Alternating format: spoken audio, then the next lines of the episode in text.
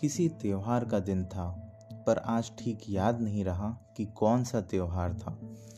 त्यौहार के दिन से पहले की रात को मणिलाल के घर में बड़ा उत्साह रहा। बच्चे खुशी से उछलते कूदते हुए कह रहे थे, आहा, कल बड़ा मज़ा आएगा। मणिलाल और रेवा बहन सारी व्यवस्था के बारे में सोच रहे थे।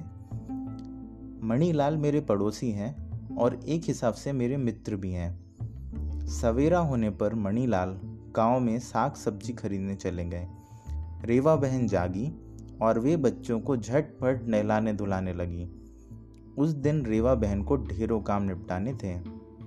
पड़ोसिन ने आकर कहा, रेवा बहन, ज़रा मेरे घर चलिए। मेरे भांजे का पेट दुख रहा है।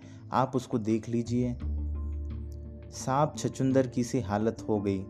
जाती है तो समय खर्च होता है। नहीं जाती तो पड़ोसिन को बुरा लगता है। अपने लल्लू को नहला देने के बाद रेवा बहन भांजे को देखने आई।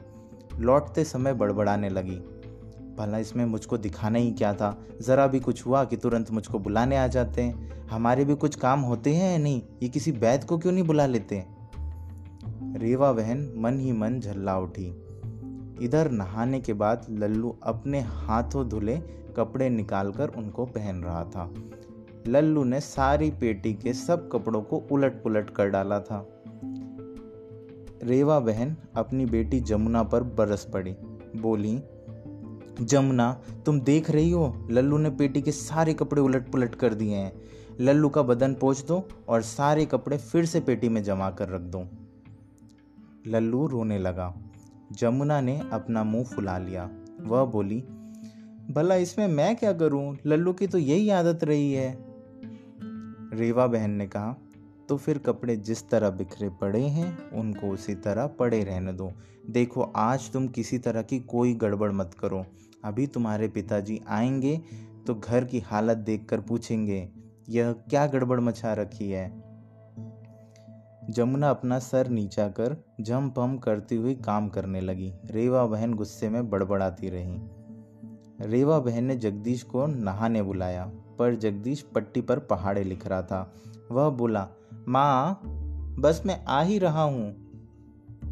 रेवा बहन बोली, मैं यहाँ कब तक तुम्हारी बाट देखूँ?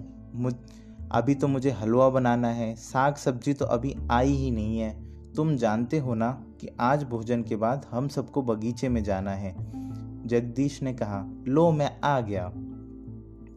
लेकिन तभी रेवा बहन ने जगदीश की पट्टी उठाकर फेंक दी। पट्टी के टुकड़े टुकड़े हो गए। जगदीश रोने लगा।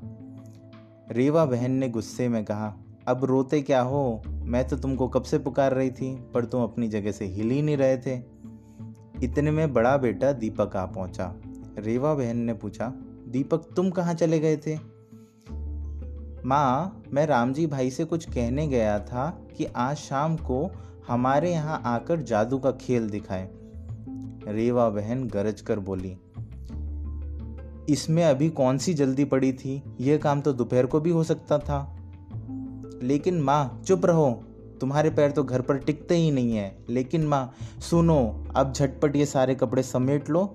सब कुछ बिखरा पड़ा है और तुम्हारी हालत है कि अभी तक तुम नहाए भी नहीं हो। दीपक का मन नाराज़ हो उठा। वह नाराज़ मन से काम करने लगा। लल्लू रो रहा था। जमुना मुँह फुलाकर चावल बिन रही थी। दीपक का चेहरा तमतमाया हुआ था और रेवा बहन का सिर गर्म हो उठा था। घड़ी में सुबह के साढ़े दस बज चुके थे। मणिलाल अभी तक लौटे नहीं थे। रे, रेवा बहन अघोर बनकर बड़बड़ कर रही थी। कब साग आएगा, कब रवा आएगा और कब सारी चीज़ें बनेंगी दो बजे तो हमको रुक्मणी घर, बहन के घर पहुँचना है। इनकी आदत में तो कोई फ़र्क पड़ता ही नहीं है। कोई जान पहचान का ही कहीं मिल गए होंगे और उन्हीं के साथ बैठकर गपशप करने लगे होंगे। इतने में जूतों की आवाज़ आई और मणिलाल ने हँसते हँसते पूछा, कहो, लल्लू, जमुना, जगदीश, दीपक, तुम सब तैयार हो रहे हो ना? बोलो, रसोई का काम कहाँ तक पहुँच गया? रेवा बहन की भुआएँ तन गई। गुस्से भरी आवाज़ में वे गरज उठी। भला ये सब तैयार कैसे हो पाते? आपके ये जगदीश, लल्लू, जमुना और दीपक, इनमें कोई सलीका है? कोई ढंग है? और और तो और आपको भी देर करनी चाहिए। भला बिना रवे के मैं हलवा कैसे बनाती? और क्या दिन में ग्यारह बजे साग सब्ज़ी लाने का कोई समय होता है?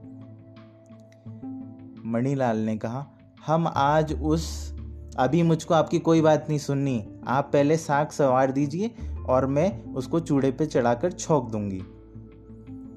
मणिलाल धीर गंभीर बनकर साग सब्ज़ी संवारने लगे।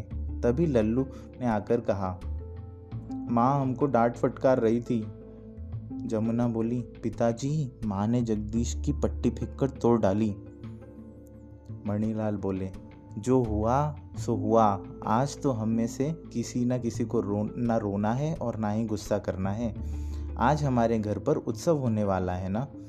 तुम सब सुनो और मैं तुमको जो भी काम करने को कहूँ तुम करने लगो। रेवा बहन गरज उठी। हाँ अब सब बड़ी समझदारी की बात कर रहे हैं। यहाँ अब तक जो हुआ आज जो हुआ उसका कोई हिसाब देने को आता? देखो अब यह लल्लू शिकायत कर रहा है माँ की। और, और जमुना तो जमुना ही ठहरी बदसूरत और बदतमीज। सुनकर सब बच्चे सहम उठे। जब मणिलाल ने साग सवार दिया तो रेवा बहन ने धम धम आवाज़ की बर, के साथ बर्तनों की उठा पटक कर साग छोक दिया। रेवा बहन का सिर तपा हुआ था। आज मिजाज बेकाबू थे। रेवा बहन ने कहा कोई इधर रसोई घर में आना मत। मैं सब कुछ अकेले ही कर लूँगी। मुझे आप में से किसी की भी ज़रूरत नहीं। सब घर में चुपचाप बैठे रहे। बारह बजे के बाद एक बजे के आसपास भोजन तैयार हुआ। रेवा ने सारी तैयारी करके सबको भोजन के लिए बुलाया।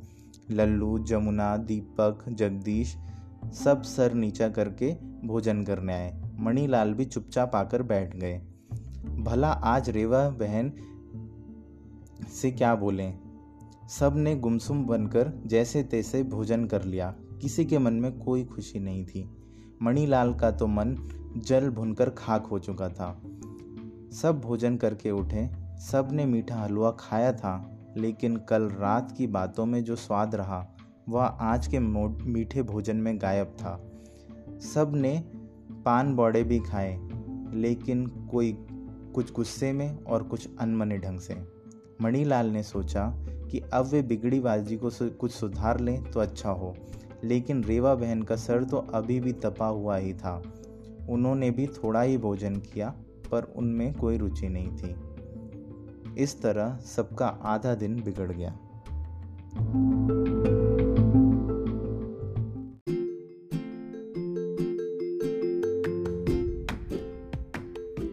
इस एपिसोड को सुनने के लिए आप सभी का बहुत बहुत धन्यवाद। आप अपने फेवरेट पॉडकास्ट ऐप जैसे कि स्पॉटिफाई जियो सावन गाना डॉट कॉम आई ट्यून्स आदि पर माँ बापों की माथा पच्ची पेरेंटिंग गोल्स पॉडकास्ट को फॉलो कर सकते हैं, जिससे कि आपको नए एपिसोड्स के नोटिफिकेशंस लगातार आते रहेंगे। Thank you